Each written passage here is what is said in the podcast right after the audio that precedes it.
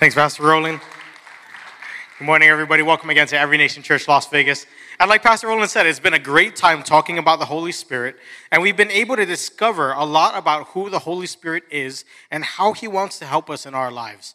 Um, we've discovered that our church, and not just our church, but really the big church, the big C, all of the believers everywhere, but in particular in the West, we, we need to know more about who the Holy Spirit is. We don't know that much about Him.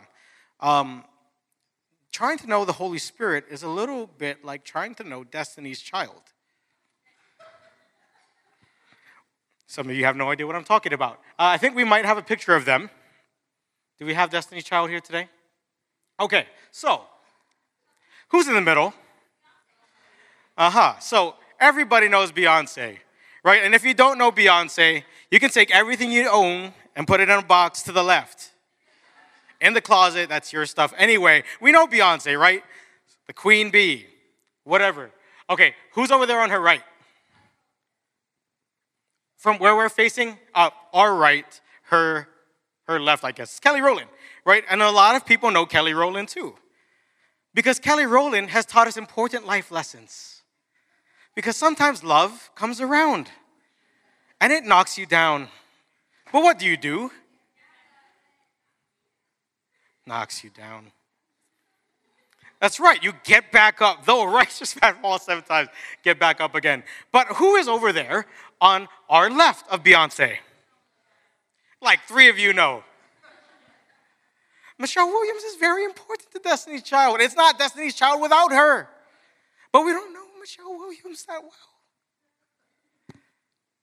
God the Father is Beyonce. Because everybody knows God the Father. And Jesus is Kelly Rowland because a lot of people know Jesus too. But who is the Holy Spirit? And that's what we've been talking about. And if you want to find out more about who the Holy Spirit is supposed to be in our life today, then we invite you to check out our website, everynationlasvegas.org. Listen to the sermons from the past seven weeks. And that's why it's been a bit of a prolonged series. We've been spending time here because we want to learn more about the Holy Spirit and who He wants to be to us. We've been in this series so long that we started it around the time that the Golden State Warriors were getting ready to win the NBA championship. And in the wake of the NBA championship, people have talked about and reflected on the legacy of Stephen Curry. Now, basketball fans, who here thinks that Steph Curry is a top 20 player of all time? Put your hands up. Top 15, keep them up. Interesting experiment. I'm just going to keep going for my own sake now. Top 10. Oh gosh, we're getting frisky up there. But it's kind of the floor, right? And I've been on ESPN, and some people went as far as to say he's already on the Mount Rushmore. He's top four. I don't, I don't quite know about that. I love Steph. Been watching this guy since Davidson. Four is a stretch. Anyway, we've been talking about Steph Curry in such glowing terms that it's easy to forget what happened in the first round against the Denver Nuggets when Stephen Curry, the all time great, a top 30 player of all time, was coming off the bench. Now, bench players who come off the bench are usually the guys who are trying their best to stay in the league. Not one of the best players ever, and without question, the greatest shooter of all time. But you've got Stephen Curry coming off the bench, and he was coming off the bench for a reason. He was working his way back from an injury. Prior to the playoffs, he had been out for a month and he had a minutes restriction to make sure he could be healthy to win an NBA title, which obviously it worked out pretty well for them. But in the meantime, the superstar had to come off the bench. It's humbling. Until he proved he was healthy. And after game two of the Nuggets series, he proved he was healthy. So Steve Kerr, the coach and a former player with Michael Jordan, um, and, and Spurs, did he play for the Spurs? Is that what it was? Yeah, Spurs. Okay, so Steve Kerr, who's coaching the Warriors, gives him an opportunity to start again. And this is exactly how Steve Kerr to, uh, told the story on Zach Lowe's podcast. Uh, Steve Kerr's words I go to him, I'm like, Steph, if you want to start, you're Steph Curry. You get to start if you want. He's just matter of fact. We're playing great. Jordan Poole is in a great groove. We're up to O. Let's keep going. Let's keep going with this. Steph Curry chose to come off the bench. He essentially benched himself. Superstar. Coach Kerr added about him it's literally every single day that you feel that humility, just the way he carries himself and celebrates others' success. Kerr said the other players feel his joy for them and their success. And I think that's a big part of it. Stephen Curry is still the only unanimous MVP in NBA history. He's also not prioritizing his own good. He is playing for and prioritizing the common good. That's the title of the sermon today For the Common Good. A lot of us know Stephen Curry is also a believer, he's a Christian, and he did something in this situation that sets an example that all Christians are called to do. So here's our main scripture today. It's 1 Corinthians chapter 12, verse 7, and it says, To each is given the manifestation of the Spirit for the common good. Can we say that together? For the common good. Let's repeat that one more time for the common good. Thank you for your repeating for the common good. So the phrase for the common good, it comes from the Greek word sumphero. Sumphero.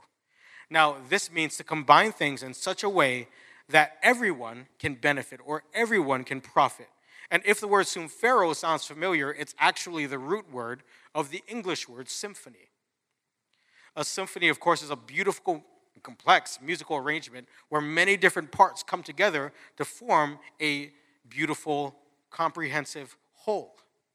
And that's how we as Christians are called to live. We're called to be oriented in a position that is for the common good. So today, what we're going to do is unpack this phrase and think about God and ourselves in light of the common good. Would you join me as we pray for the common good? Uh, Lord, thank you that you gave us the ultimate example of living for the common good. And I pray that you would take your heart and place it inside us as a seed that grows. And I pray, Lord God, that you would turn us upside down if you need to in order to become more like you and to be in the best possible place for our own lives with you. We thank you in Jesus' name. Amen. So, Stephen Curry, superstar, played for the common good. Jesus Christ, superstar. It's a musical reference. Lived for the common good because Jesus Christ, He died, He rose again, and He established His church for the common good. So now let's start to bounce around 1 Corinthians 12, and we're going to begin toward the beginning of this chapter in verse 3. Here's what Paul writes Therefore, I want you to understand that no one speaking in the Spirit of God ever says Jesus is accursed, and no one can say Jesus is Lord except in the Holy Spirit. Now, we've talked about the Holy Spirit and who he is meant to be as our parakletos, as our paraclete different versions of the Bible will translate this Greek word in different ways. So, which one is correct? Is it A, helper, B, comforter, or C, advocate? Which is most accurate as to who the Holy Spirit is meant to be in our lives? You got the trick question. The answer is D. The Holy Spirit is meant to be all of these things for us. The way that he introduces the Spirit in John chapter 14 through 16 and even into 17, Jesus is referring to the Holy Spirit in such a way that the disciples understand the Holy Spirit will be everything to us that Jesus was to us. But that's his relationship to us. And it overlooks one of the most important things that the Holy Spirit's doing on earth in relation to Jesus. You could argue that it's probably the most important thing he's doing on earth. Jesus talked about this, John 15, 26. But when the Helper comes, ESV uses Helper, whom I will send to you from, this, from the Father, the Spirit of truth, who proceeds from the Father, he will bear witness about me. He adds a chapter later, John 16, 14. He will glorify me, for he will take what is mine and declare it to you.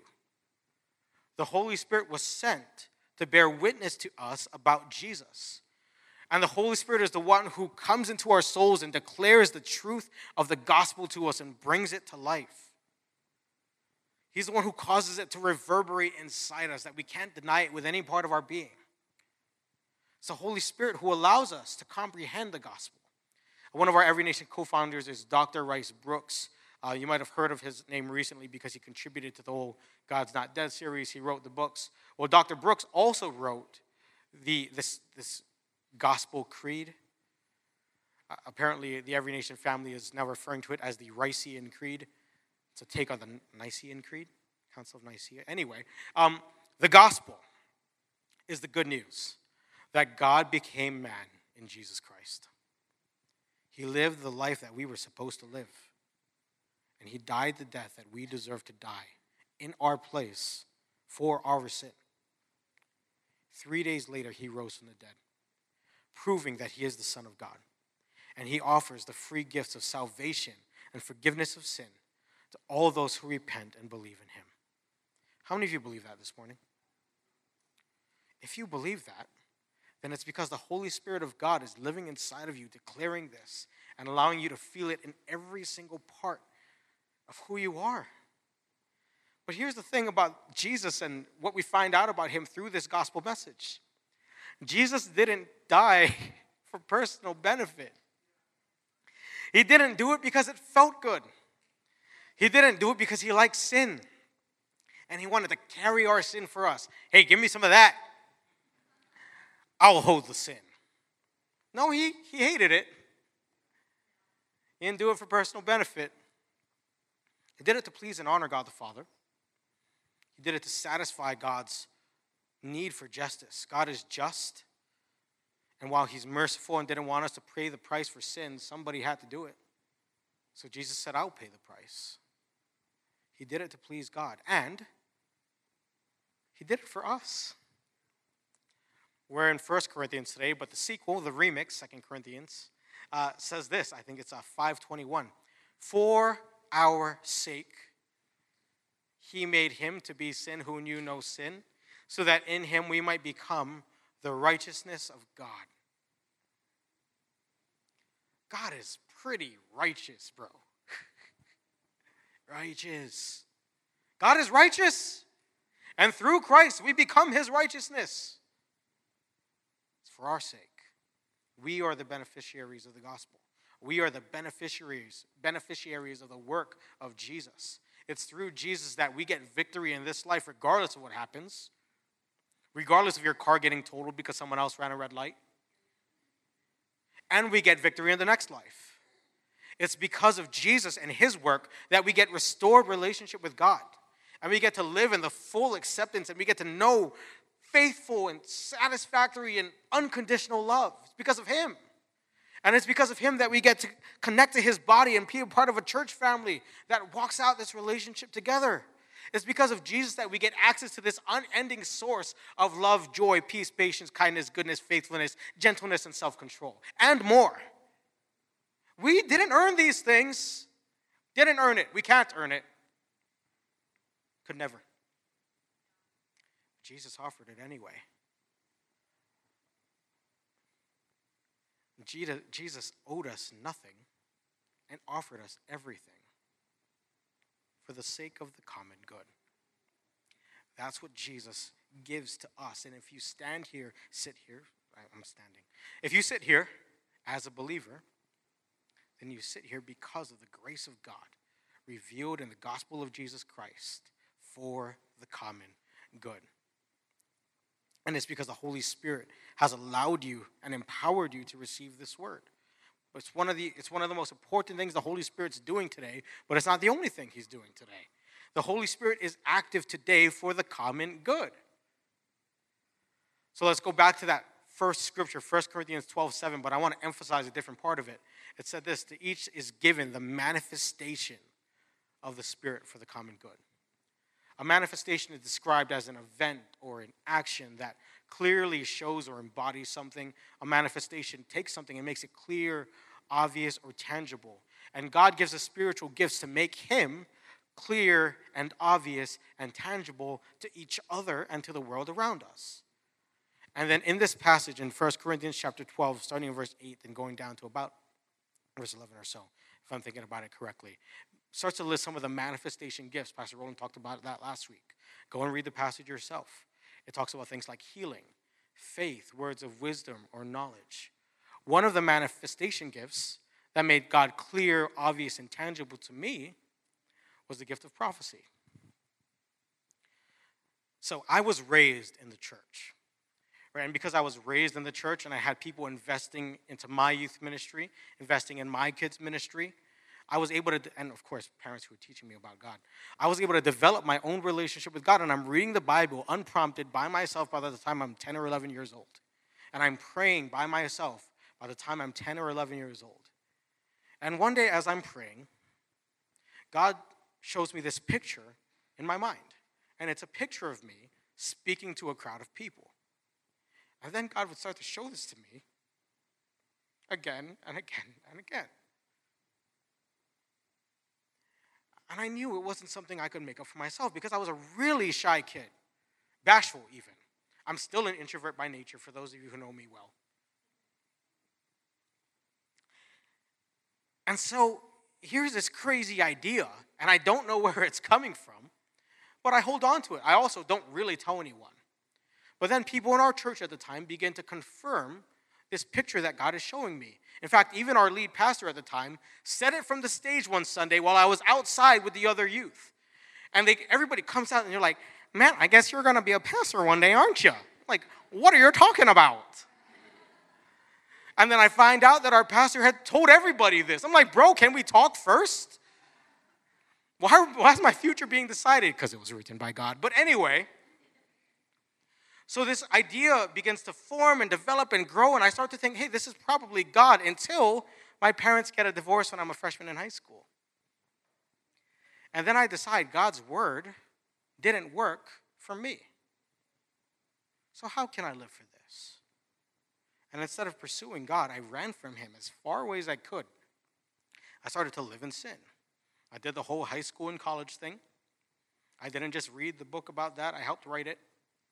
In fact, one of the reasons why Jerica and I became friends in the first place was because she thought I was so depraved as a college student that she had to invite me to church. She overheard me telling our college marketing professor that I was going to miss class the next few days because I would be hungover for my 21st birthday. I literally said that. It's also because I had over, never mind, I'm not going to talk about grades. So here I am running from God. But thankfully, people didn't give up on me, and God didn't give up on me. My mom kept praying for me. My family kept praying for me. I eventually find myself back in the church. I end up in a life group, and I grow in faith and obedience and lordship to God. And as I'm walking with people in community, they invite me to join this life group leaders training. And I go, but I go reluctantly because I thought I had thrown away God's call over my life.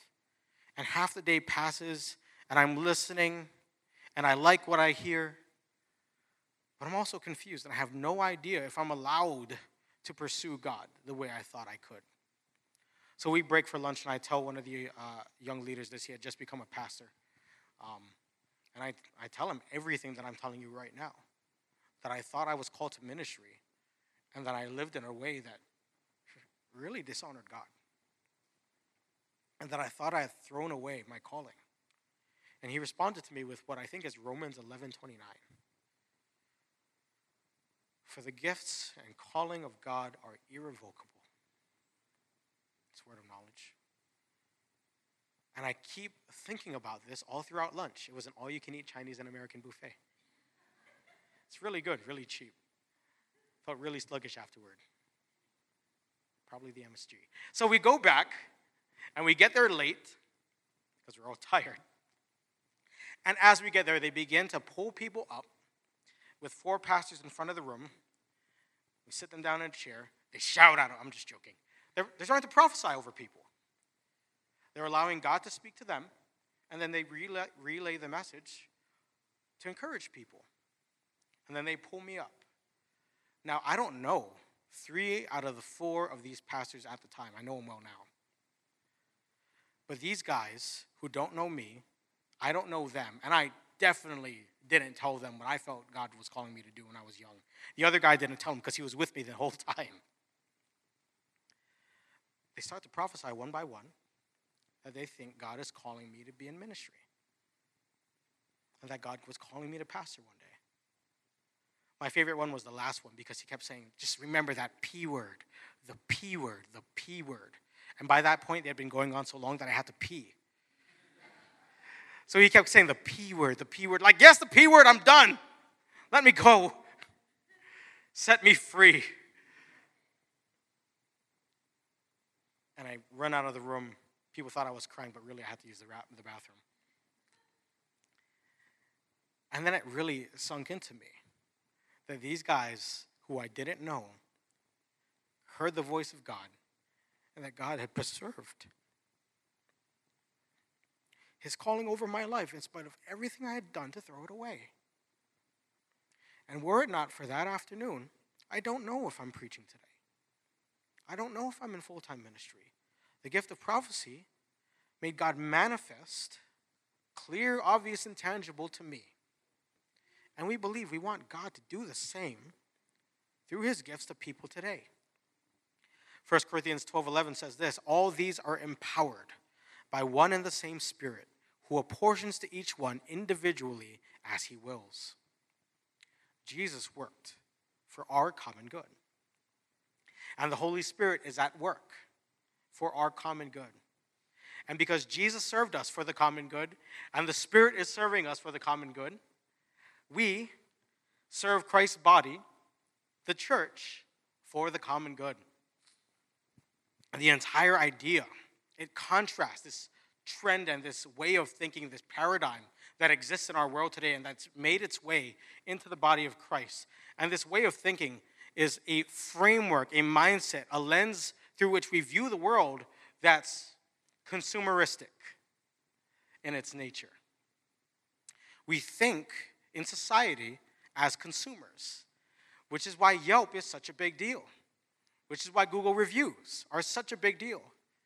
We want to see which restaurant we should go to because of Yelp.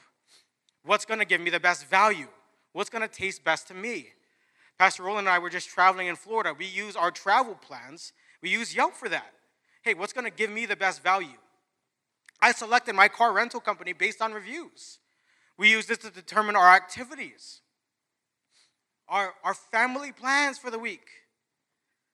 And we use this mindset what's best for me, what feels best for me, what gives me the most value, to pick our churches. This results in what we call consumer Christianity, where it's all about me and how I'm fed and how I feel. And it's normal, it's the world we live in. But it's kind of the reverse of how God intended his church to be. This is how God intended his church to be. 1 Corinthians 12, 12, and 13. For just as the body is one and has many members, and all the members of the body, though many, are one body, so it is with Christ. For in one spirit we were all baptized into one body, Jews or Greeks, slaves or free, Filipinos and Hispanics, mainlanders and islanders. On all were made to drink of one spirit.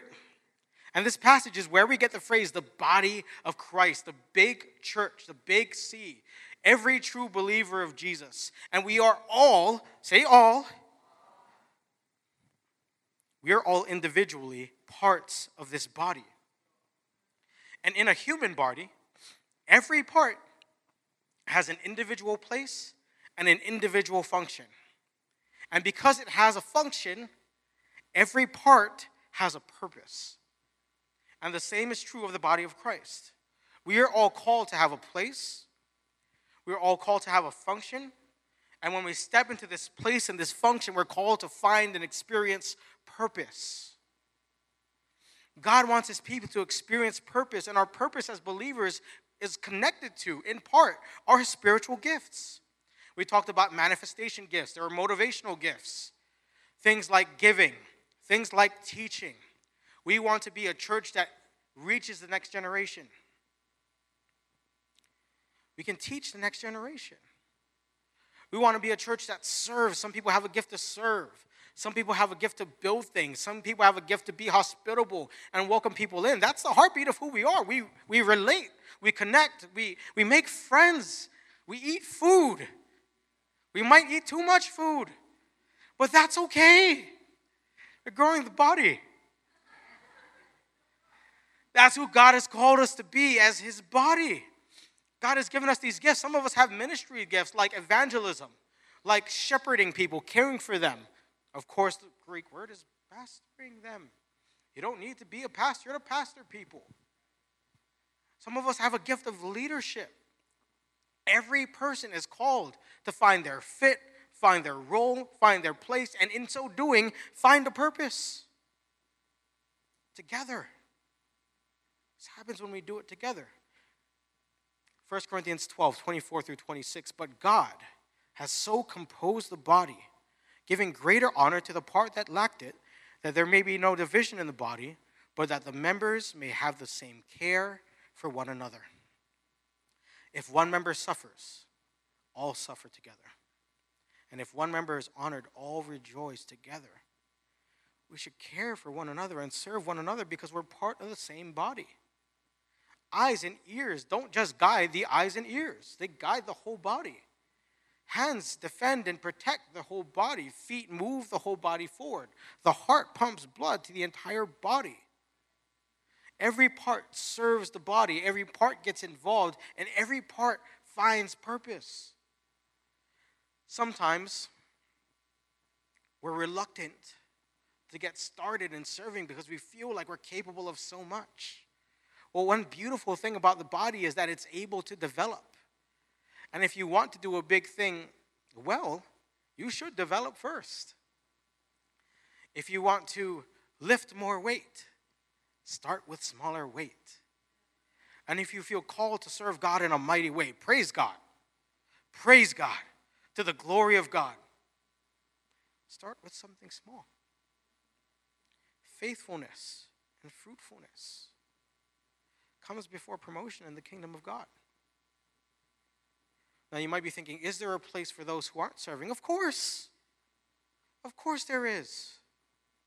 Sometimes a body part can be overworked or even get injured. And if a body part is overworked or injured, it's necessary and good for that body part to have a season of rest and recovery for the sake of restoration. And one day, after it's been restored, and as it's being restored, because rehab's a thing, then it can be fully operational and serve in its function again.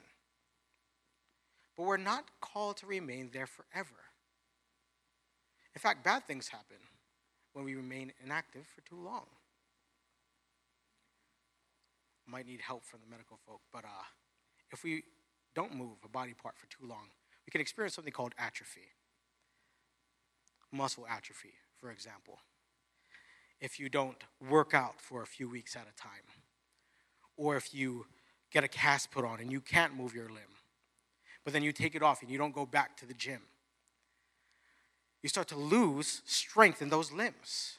And because of disuse, because of neglect, the muscle itself begins to diminish and lose strength because it's inactive. I've been in ministry for a little over 10 years now, and sometimes people will come up and they'll say things like, you know, I don't know why, but I feel so dry in my walk with God. And I'll feel weird, funny, distant. One of the leading reasons, not the only reason, but one of the leading, leading reasons is because of inactivity. Jesus said, I will give you power and you will be my witnesses to Jerusalem, Judea, and Samaria, and to the ends of the earth, and surely I'm with you always to the end of time. The promise to be with us always to the end of time is for those who are actively being witnesses. And if we feel like God is distant, distant perhaps we're not in requirement of Him. Perhaps it's because we're not doing anything and we don't need the helper's help. We don't want to experience spiritual ap- um, atrophy. We want to grow And that growth comes when we're involved and in our place serving in the body of Christ. Someone needs the spiritual gifts that God has given you. If you aren't involved when you're called to be, maybe it's not your season, but for most of us it is. If you aren't involved, then the body is incomplete. God wants his body to be complete. A lot of people, I'm looking at right now, and I'm grateful that a lot of people here are serving in official capacities and unofficial capacities, giving of their time, living for the common good, looking like Jesus in every possible way. But if you're looking for a place to serve, then we've got clipboards out in the lobby today on the different tables that give us places where we can sign up to serve in the body of Christ, to use the spiritual gifts that God has given us and get involved. Some roles might have more requirements than others because the Bible is very clear that leaders are held to a higher standard. One thing that keeps me up at night sometimes, not so much anymore, but it's the fact that the Bible is clear Pastor Roland and I will be judged more severely than other people. Higher standards. But we'll cross that bridge if we come to it. We want to see the body of Christ moving and operating and living in the way that it's called, where people can find their function and find their purpose. And it's not supposed to feel like an obligation either, it's supposed to flow naturally from a place of love. And that's our final point today.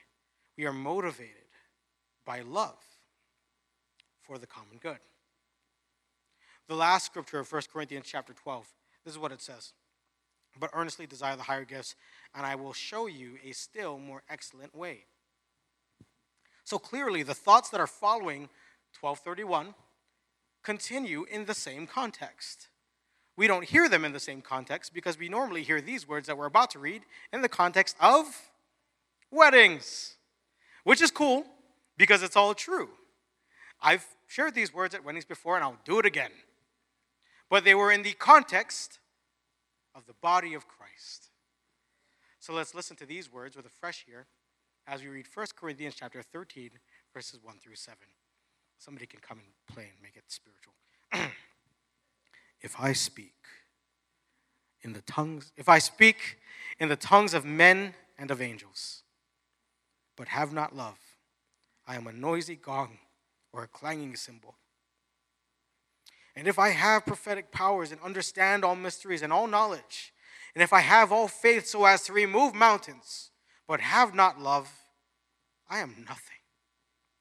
If I give away all I have, and if I deliver up my body to be burned but have not love, I gain nothing. Love is patient and kind. Love does not envy or boast. It is not arrogant or rude. It does not insist on its own way. It is not irritable or resentful. It does not rejoice at wrongdoing, but rejoices with the truth. Love bears all things, believes all things, hopes all things, endures all things. This is one of the most famous passages in the Bible. Unbelievers hanging, have it hanging in their hallways and bathrooms. But this is what it's for. We are what it's for. This is written for the body of Christ. To love one another this way, to give love this way. This is our standard. And when we serve, when I get up to preach, sometimes I'll remind myself of these words. If I speak in the tongues of men or of angels, but I have not love, nothing but a noisy gong or a clanging cymbal. We are meant to be moved by love. And this standard of love, this style of love, it completely takes everything about consumer Christianity and it turns it on its head. Because consumer Christianity, consumerism in, in general, it lacks all of this. It's not patient, it's not kind, it's arrogant and rude, it, it's envious and boastful. But God, has called his people to love this way. And without him, it's daunting because we can't love this way. I want to be patient and kind, but I can't. If one stoplight takes too long on my way home, I'm going to lose my patience. But thankfully, it's not up to us to drum this love up and act it out and force it out when we don't have any in us. We can give this kind of love because we've been given this kind of love. This is the love that we've received from Jesus. Jesus is patient and kind. Jesus was not envious or boastful. He was not envious, arrogant, or rude. He did not insist on his own way. Father, not my will, but your will be done. Jesus gives us this kind of love. And the Holy Spirit is at work loving us this way every day. How persistent is the love of God? How often do we do things to reject the love of God? And yet, He remains present with us. He loves us this way. And because He's present in our lives, His love is becoming more real inside us every day as we progressively become more and more like Jesus, sanctified to become more like the image of the Son of God. And because God has given us this love and He's giving us this love, we're able to start living out this love. This is the love that moves us to serve the body of Christ. It turns consumerism on its head. But here's the beautiful thing about God He promises that whoever is willing to lose their lives for His sake, they'll find it. I'll go back to the illustration of a body one more time, and then we'll close. Hands, for example. Convenient, you can see it. I'll leave my shoes on, I won't use feet. Hands. They do a lot for the body. My hands wipe my eyes when I cry and I'm preaching. Fix my hair. Help me get ready. Our hands cook for ourselves and our family. They clean things. They drive. The hands do a lot. But the hands also receive a lot. The hands are able to flourish because they're attached and involved with the rest of the body. The hands receive blood from the heart. The hands receive oxygen because of the lungs. They receive nutrients because of the digestive system. The hands are a blessing to the body, and the hands are blessed by the body. When we choose to serve and love, the way that we've been served and loved, we are best positioned to be served and loved. When we serve in God's body, we're able to be served by God's body. When we love God's body, we are able to be loved by God's body. And when we're running thin and we get tired and things are inconvenient, we remember that we've been loved by God first. And then we love God's body. And then, as we love God's body more and more, the body grows and becomes better and improves and we receive love from God's body more and more. So instead of thinking about what's best for our good, we should reorient our thinking and think about the common good. The common good and living for the common good of the body of Christ produces the best possible outcome it gives the most glory to God. It serves the body the most. And it gives us, and it best positions us to receive the kind of serving and love that we want and need. So I pray that God would show us his heart, a heart that's oriented and motivated by the common good, and that we, like our God, would live for the common good that in so choosing, we would experience what is best for our good. Let's pray.